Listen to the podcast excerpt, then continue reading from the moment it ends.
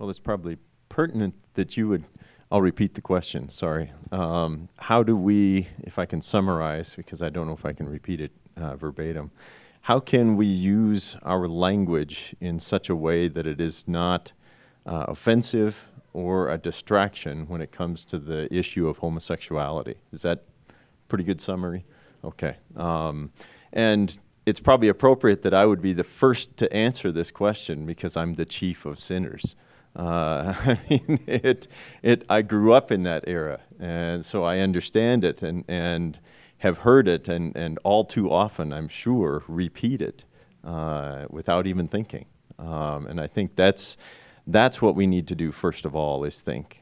Uh, think about the nature of changing culture around us, uh, the nature of uh, our even our makeup of people within our churches uh, has changed. It, it's not uh, quite the white Anglo-Saxon uh, wasp uh, that it used to be, uh, and uh, so as a consequence, we have to think first and then speak. be slow to anger, slow to speak, quick to listen. so I, I, I know for my own self, I need to think harder and think more clearly about the things I say. And, and it hopefully will uh, cause me to consider my audience. Um, not only the audience that I'm speaking to immediately, but the peripheral audience that is around as well. Uh, and thankfully, we have friends, uh, friends who will help us uh, to identify things in our language that may need to change, things in our lives that need to change. And those are the best kind of friends we can have. One of the biggest temptations that um, we have when we use our language is we assume everybody that we're about to talk to thinks the same way we do. And I've assumed that, and it's gotten me into trouble on occasion. Um, so I'm learning not to assume that, right? I'm learning to assume that if I'm going to say something, about something, it needs to be something that is like apples of gold in settings of silver. it has to be a fit word. It has to be a word that anyone who believes anything could hear uh, from a heart that loves people. Make sense? So just just kind of some awareness of how I'm going to come off, how I'm going to present myself, um, is helpful. Now, having said that, where does speech come from? Right? It comes out of the heart. So our speech comes out of the heart. So not only do you have to kind of be aware of how you're speaking to people, you have to be aware of what's in your heart that's tempting you to come out and say things that maybe aren't as helpful as they could be. I always say things I shouldn't. I, I, mean, if you have, I mean, to Gail even. Um, well, most of the things I say to Gail, I probably should say. Uh, no, it's uh, if you if you have a sense of humor, uh, which many people do, uh, it's something you really have to be careful with because uh, a quick wit can uh, be something that is your pride can get caught up in. You you can get a skewed sense of what is appropriate because you start kind of enjoying people's response to you when you say something that, uh, that makes people laugh. Uh, you, and in a sense, uh, you're trying to form their opinion of you by what you say and, and how you speak. And uh, I, I, think the right perspective, the one that uh, protects us, is always having in our, the back of our mind the gospel. The humility that comes from knowing that you did nothing to earn your salvation, that there's, there's nothing you can do, that you're, uh, that you're more like the worst possible sinner than you are like Christ. Uh, that, that should be what tempers your speech. Because speaking from humility, speaking from a right understanding of your position uh, as a believer and, and, as you were as an unbeliever of Christ on the cross, uh, I think is a, goes a long ways toward tempering our words and, and altering our perspective and keeping us from saying things that really maybe in an instant we shouldn't say uh, that we that we might regret really I do have a follow-up question with that, but as, as they're speaking, is there, is there anything, anything that's come to your mind? Yeah, Andrew, go ahead. Andrew, would you mind standing up? Yes, sir. Yeah.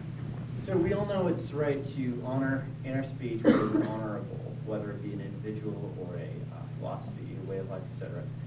Would you mind to explain to us uh, why it is wrong to dishonor some, a philosophy that is dishonorable? So, so to speak, um, let's say, for example, making fun of homosexuality or something like that, something we know is dishonorable. Why is it wrong to dishonor it?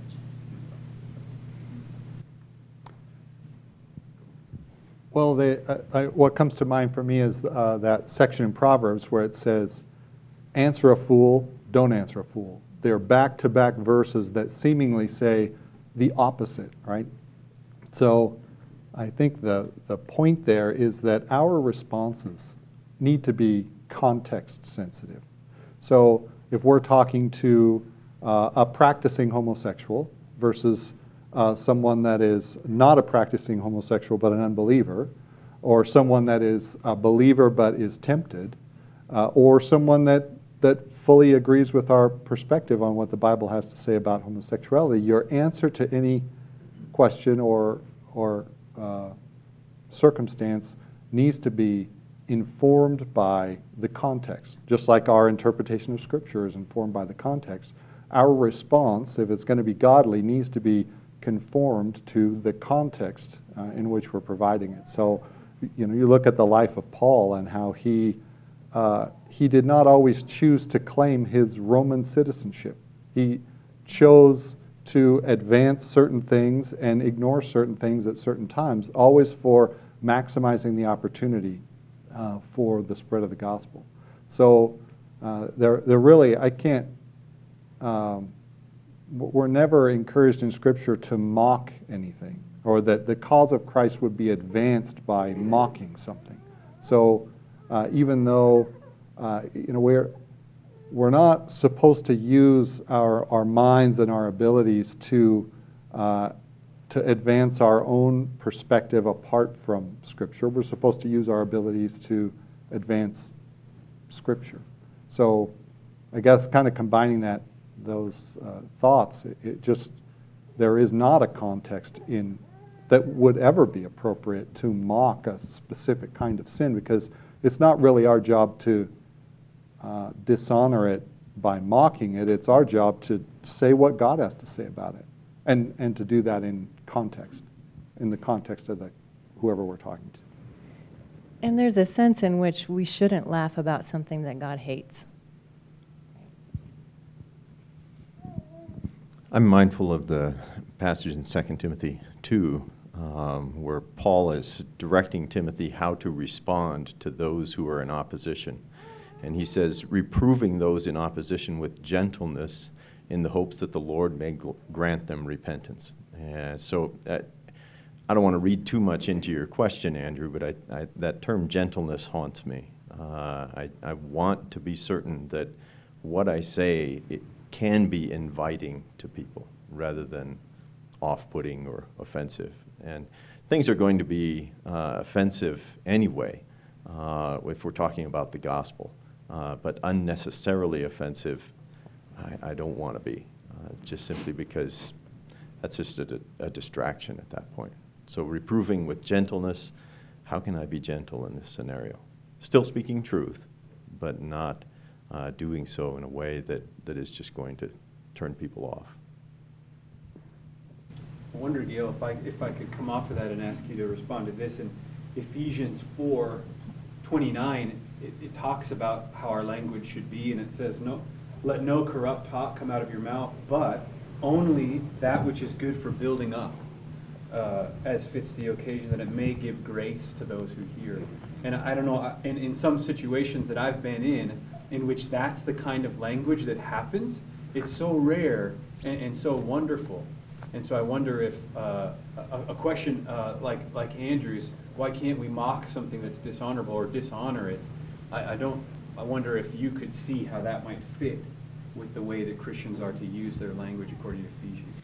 My suspicion is that at some point this semester you have a fallacy in your in your uh, logic class that will address the, uh, the fact that mocking doesn't really get to the truth of the matter. Uh, in other words, I would rather, uh, you know, speak truth with someone and engage in a conversation than just simply call them names, uh, because name calling doesn't advance the discussion, doesn't advance the argument. It, it really, it probably uh, does more harm to ourselves than it does to someone else because all it reveals is our own heart, as Pam was talking about.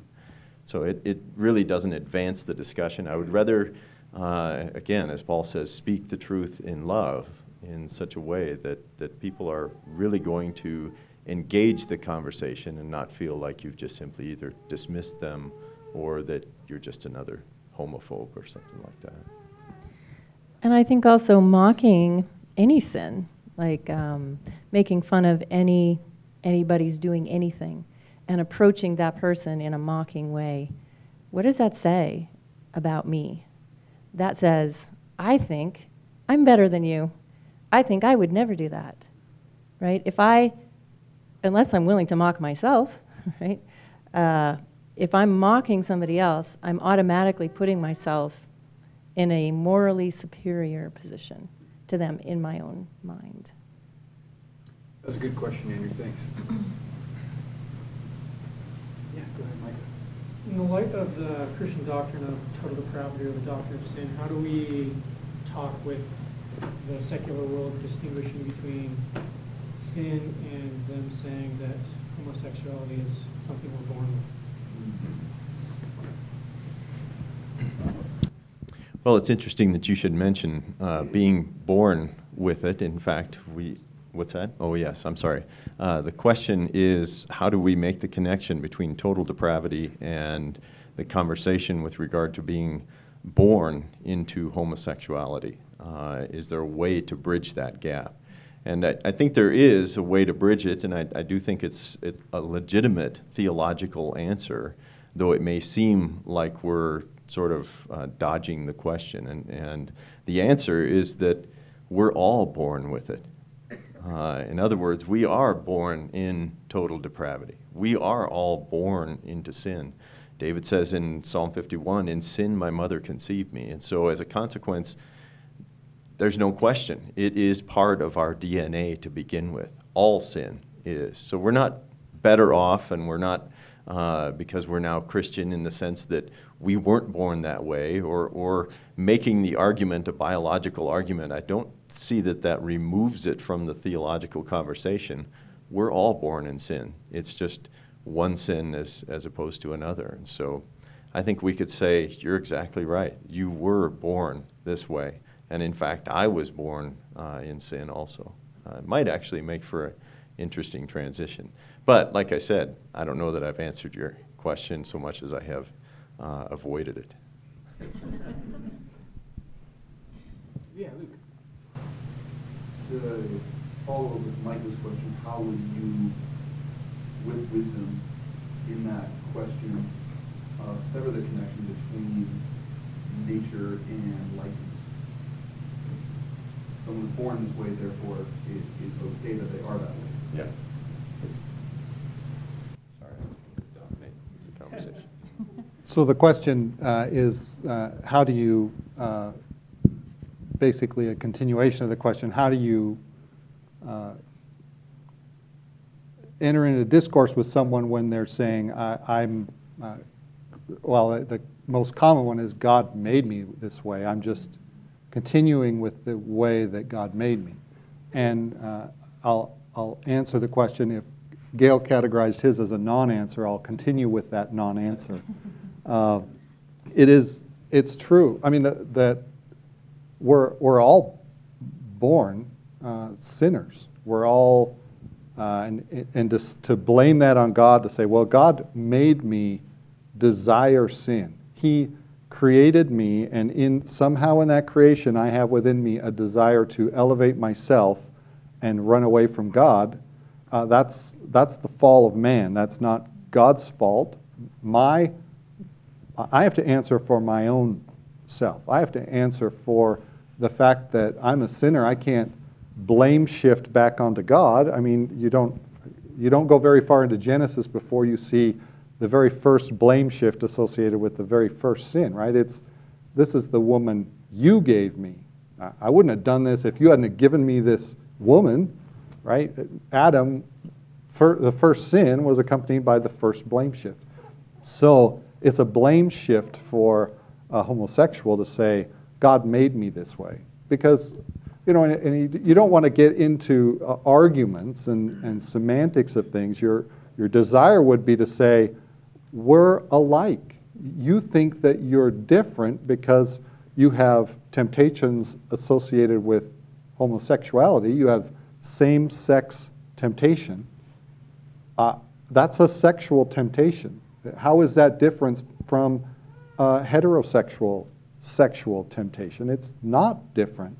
It's wanting to do, it's a desire to do something that God says is not good for you. It's, it's not appropriate. It's not pure. It's not right. So, the, in arguing against the idea that uh, they're different because they were born that way, to Fred, or to Fred, to Gail's point, yes, you were born that way in a sense, but that doesn't that doesn't really mean anything because if, if you're even genetically predisposed towards homosexuality, that would mean I'm genetically predisposed towards heterosexuality. So should I embrace adultery?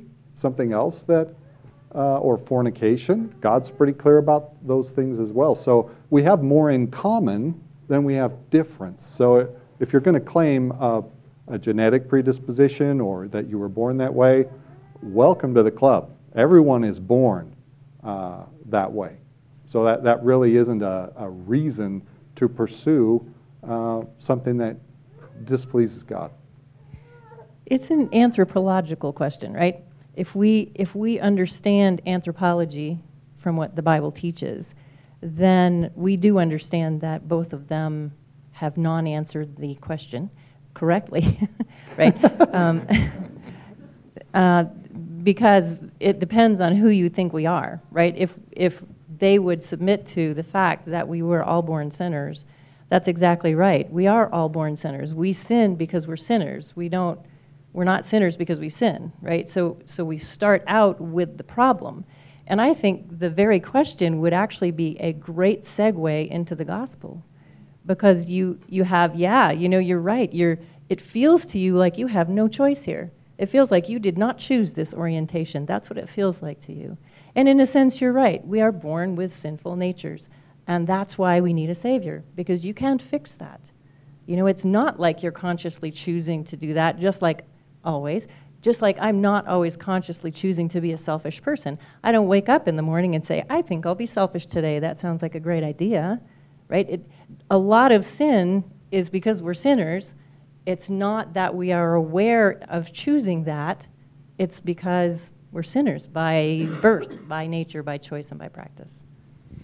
David Hume called it the naturalistic fallacy, uh, which is that the way things are is the way things ought to be.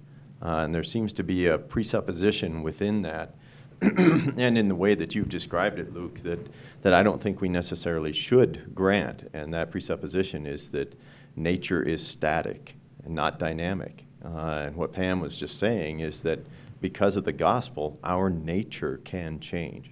And so I'm unwilling to grant that just having a certain nature, uh, that, that we are uh, necessarily enslaved to that nature for life, to use the language of Romans 6 in a sense. But our nature can change. Go ahead, Jay. I would add that it might be beneficial if you're in a discourse with somebody in this regard to point out there's some level at which they would assign, because one of the offenses is that you're saying to them that they're wrong. And that seems to be one of the chief offenses that they have, is you're saying something wrong. But to point out, or by asking them, or however is best in the discussion, you would know who you're talking to. But to say, is there a point at which you would say somebody else's behavior is wrong? Hmm. and if you, if you were to say to them, is there a point at which somebody's desire, at what point, for instance, pedophiles or something, are they wrong? I mean, would you consider that wrong for them to do? At what point does it become wrong? And if they can say, identify a spot where they would say it's wrong, then you can effectively say, well, if it's wrong, if it's okay for you to determine where right and wrong starts and stops, we just don't want God to be there. We let God be the one that says where something's right and wrong, rather than just based on our arguments and so on. Luke, did you have a follow-up? I have a follow-up for, um, if you're speaking to someone who's a little more intellectually inclined, I'm thinking of my sister right now, um, kind of, uh, as a responsible to Pam's and Neil's response, uh, I can see how those answers would open the doorway towards weighty theological discussions, like sovereignty over sin, reprobation, double predestination. Would that be wise to follow that pattern, or, as Pam said, in order to the gospel, someone who's more intellectually inclined could sense that maybe you're just trying to dodge the question to feel more craft of Jesus to. How would you, if you find yourself in that situation, what would you do then? With, and to phrase that again, if they want to really get to the bottom of something, if they're really looking for some answers that, they just don't seem to be satisfied until they get a certain answer, you know, like, you know what I'm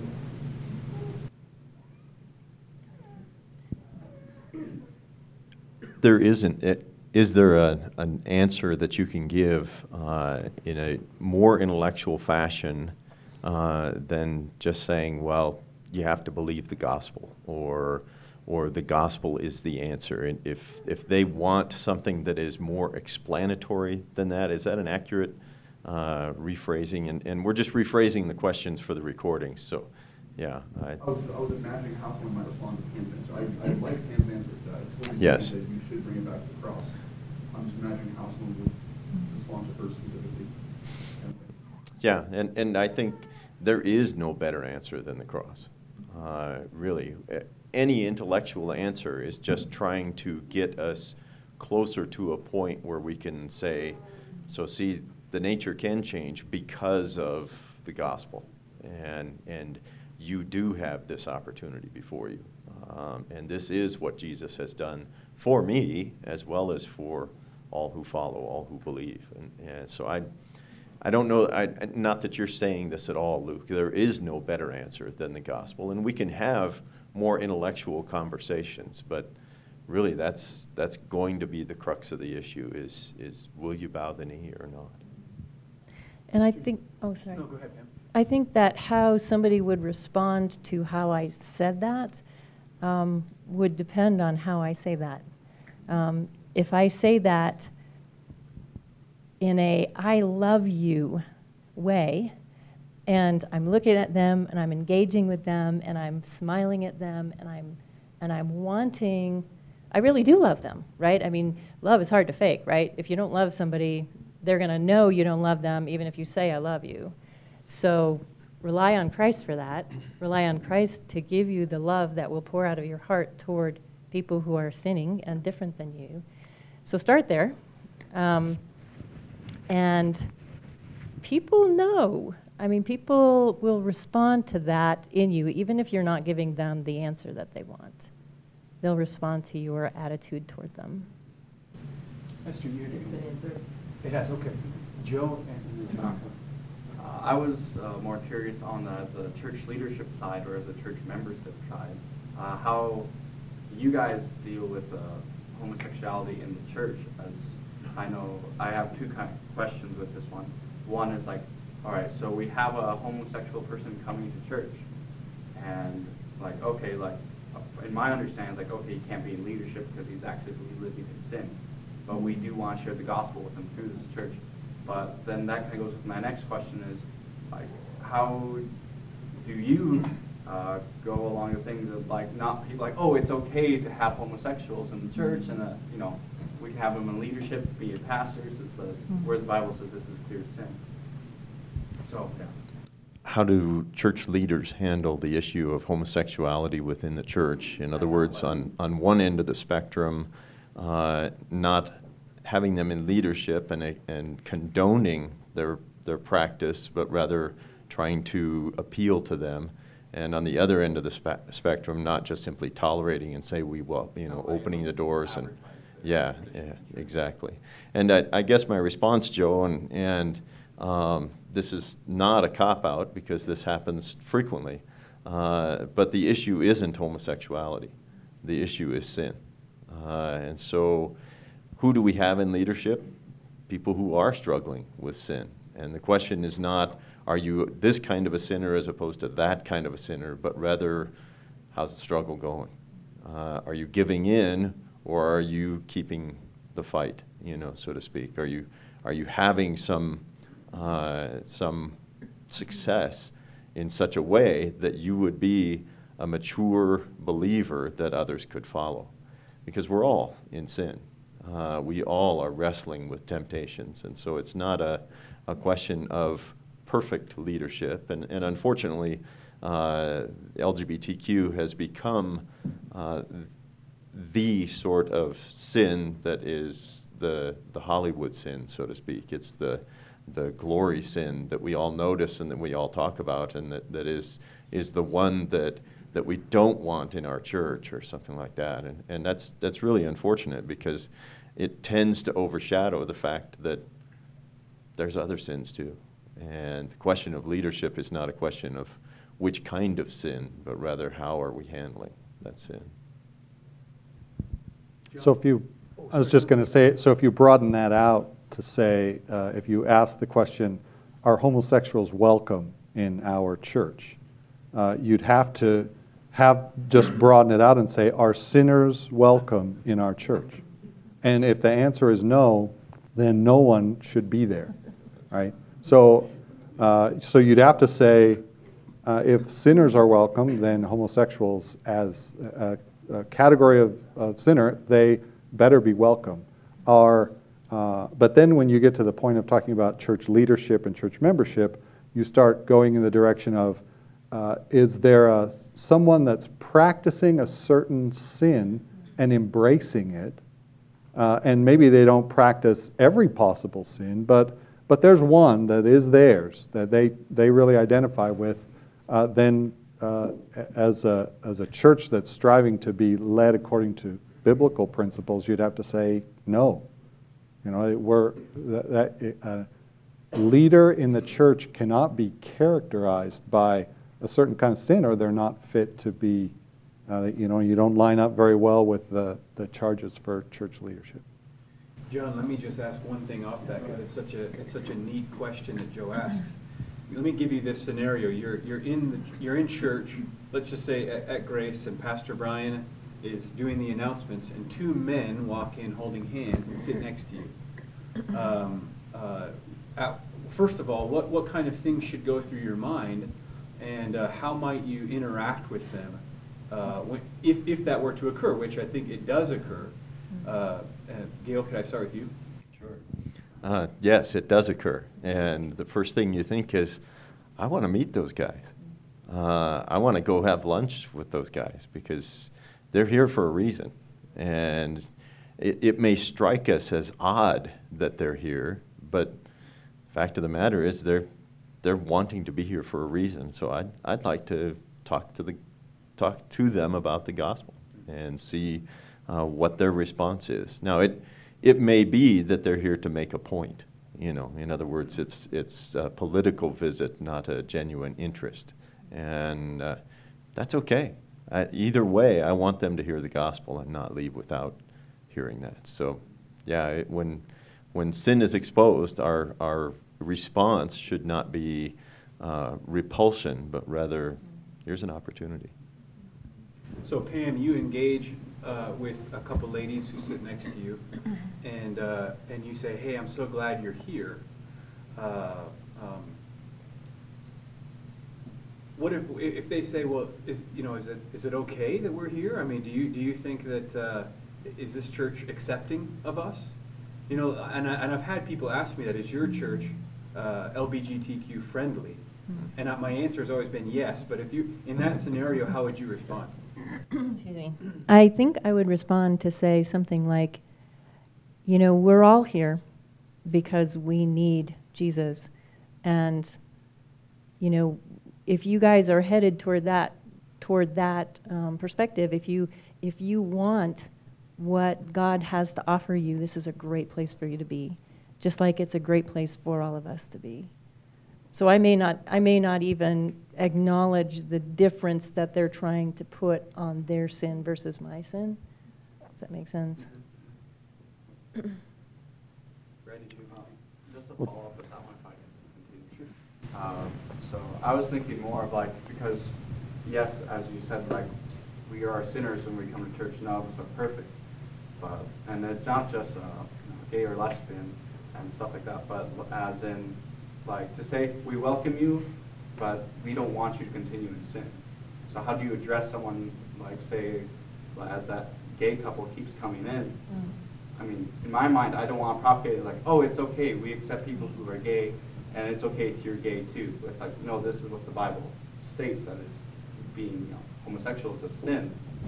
But to say like, yes, we want to tell you the gospel and want you to be saved and get to know Jesus Christ, but we don't approve of your lifestyle. Joe's question seems to be more of a methodological question. How, how do we go about and strategize having the conversation so that we can actually uh, speak truth in such a way that, that they will hear that this lifestyle is a sin, you need salvation, but yet doing it in such a way that, that doesn't necessarily drive them away. Is that fair, Joe? Yeah, part of it's like protecting the church because sure. if a sin is you know, neglected, oh, it'll show up everywhere. Yes, and we, we do need to protect the church. And, and partly, I think the answer to your question, Joe, is another question. Uh, how do you eat an elephant? One bite at a time. Yeah. In other words, if you're trying to have the whole conversation immediately, uh, I, I can't guarantee, but my guess is it's not going to go so well. Uh, so maybe starting with uh, a question and and interest that, that isn't directed toward their lifestyle per se, but rather more of a question of personal interest. In other words, try to develop some relationship so that the conversation when and not if, but when it turns to homosexuality and homosexuality in scripture and the church and so forth, you have at least some relationship, some platform uh, that they can hear uh, what you're saying and think, okay, maybe this is a guy I could trust, and, and not trying to bite it all off at one sitting or at the first occasion. Again, I would say, you know, it's not that different than if somebody came to our fellowship who was struggling being an alcoholic or um, any other thing, you'd want to befriend them. You'd want to ask them. We talked about this, I think, a little bit last time. Your approach is not going to be so much preachy as it is going to be um, asking a lot of questions. I want to really understand what they are struggling with and how their life has come to this point. Um, and they will, they are oftentimes very, and the ones that I have interacted with are often very um, grateful that you want to know, that you're interested in what's going on in their life. Um, because you can't really do wise ministry until you know the person that's in front of you.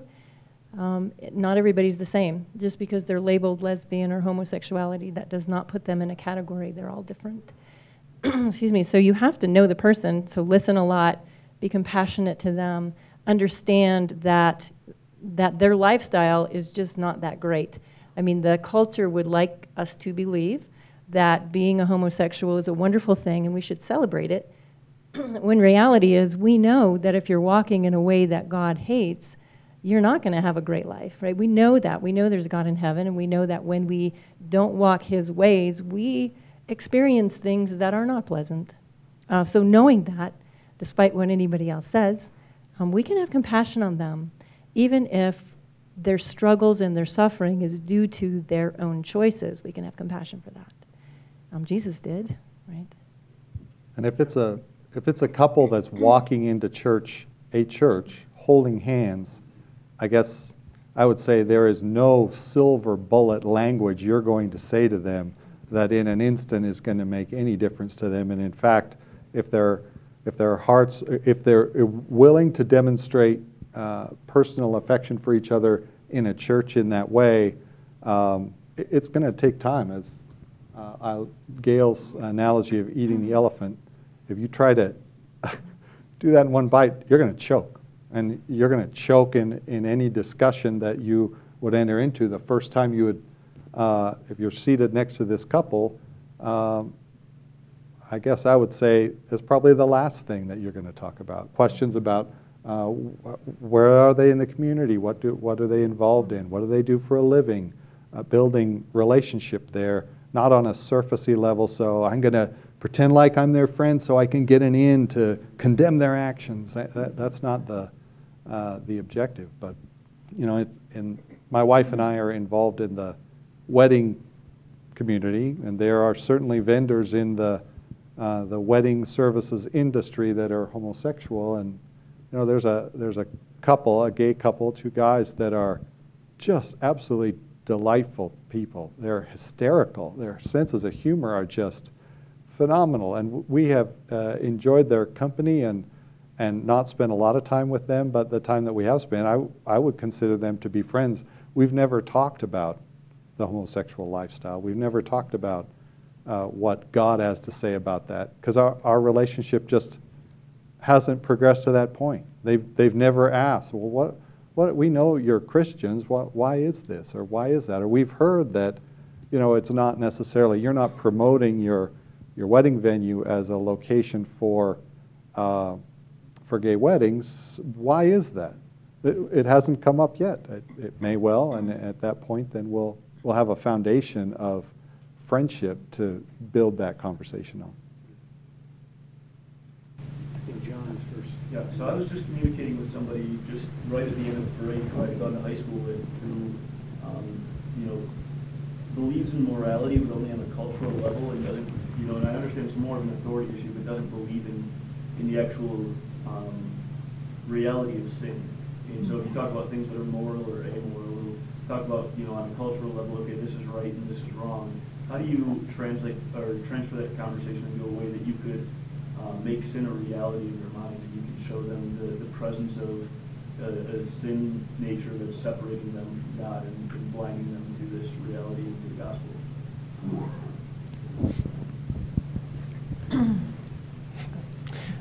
Practical consequence is always a good conversation to have. In other words, uh, what are the effects of sin? Perhaps could be a conversation that would would make a difference and cause them to say, okay, well maybe maybe there is something to a moral versus an immoral lifestyle. You know, so for instance, uh, what are the consequences of living a certain way? Uh, and that doesn't have to have to do specifically with a homosexual lifestyle, though certainly that could fit the discussion. But but what what are the consequences of sin? Because they are, as as Pam was saying, they are not rewarding they are not positive and not pleasant. So chances are he's felt the weight of some of that consequence and and may want to know is there any relief, any answer that can deal with the source of this, get at the root of this, in other words. And we know from Romans 2 that everyone has a conscience. Um, so the person that you're dealing with does know some things that they're not admitting they know, which is they do know right and wrong. Uh, their conscience could be seared, their conscience could be suppressed, right? Suppressing the truth. Um, you might begin a conversation about guilt. You know, have you ever felt guilt? Well, what do you feel guilty for? What do you do when you feel guilty? It's a possible avenue.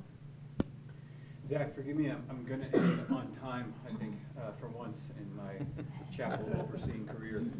Um, I, my, my hope is that uh, as we, we've been talking about these things, such good questions, uh, such a huge cultural issue, and, and I just want to be as transparent as I can. I hope that it reduces any kind of uh, uh, maybe even hatred that the church has or the people within the church has for people who are hurting and know that, that this is the place for forgiveness. You know, this is the place where your confusion and your, your desire to be loved and your desire to be accepted can be found and fulfilled in Christ, and we're the ones who know him. And I just hope that that, that is a part of the dis- this discussion continues that on in our community here at the Bible College in a healthy and in a winsome manner. So let's continue to discuss this. If you guys have more questions, please, you know, get, go- to Ryan's office, go, get in touch with Brad or Pam or Gail, and, uh, and let's continue to talk about it. It's such a healthy thing for us to do and to understand this uh, issue from a biblical perspective. So I, I thank the panelists for joining us and for doing this again. Um, and I just ask uh, uh, if you do have more questions, let's keep the conversation going. Pam, would you close us in prayer? Uh, dear Father God, thank you so much for this time together uh, with these students, Lord, who are seeking to follow you well and who are seeking to understand uh, this whole phenomena, the whole cultural phenomena of the LGBTQ um, movement. And Lord, just help us to be wise as we interact with people. Help us to um, certainly bring your truth uh, to the world, to the people in winsome ways, Lord, in ways that, that are wise, in ways that are, that are sensitive and that are aware of the context that we're in, the people that we're talking to, um, in ways that will really impact the world for you. Father, I just pray that you would strengthen each one here to be able to do that. And we pray these things in Jesus' name. Amen.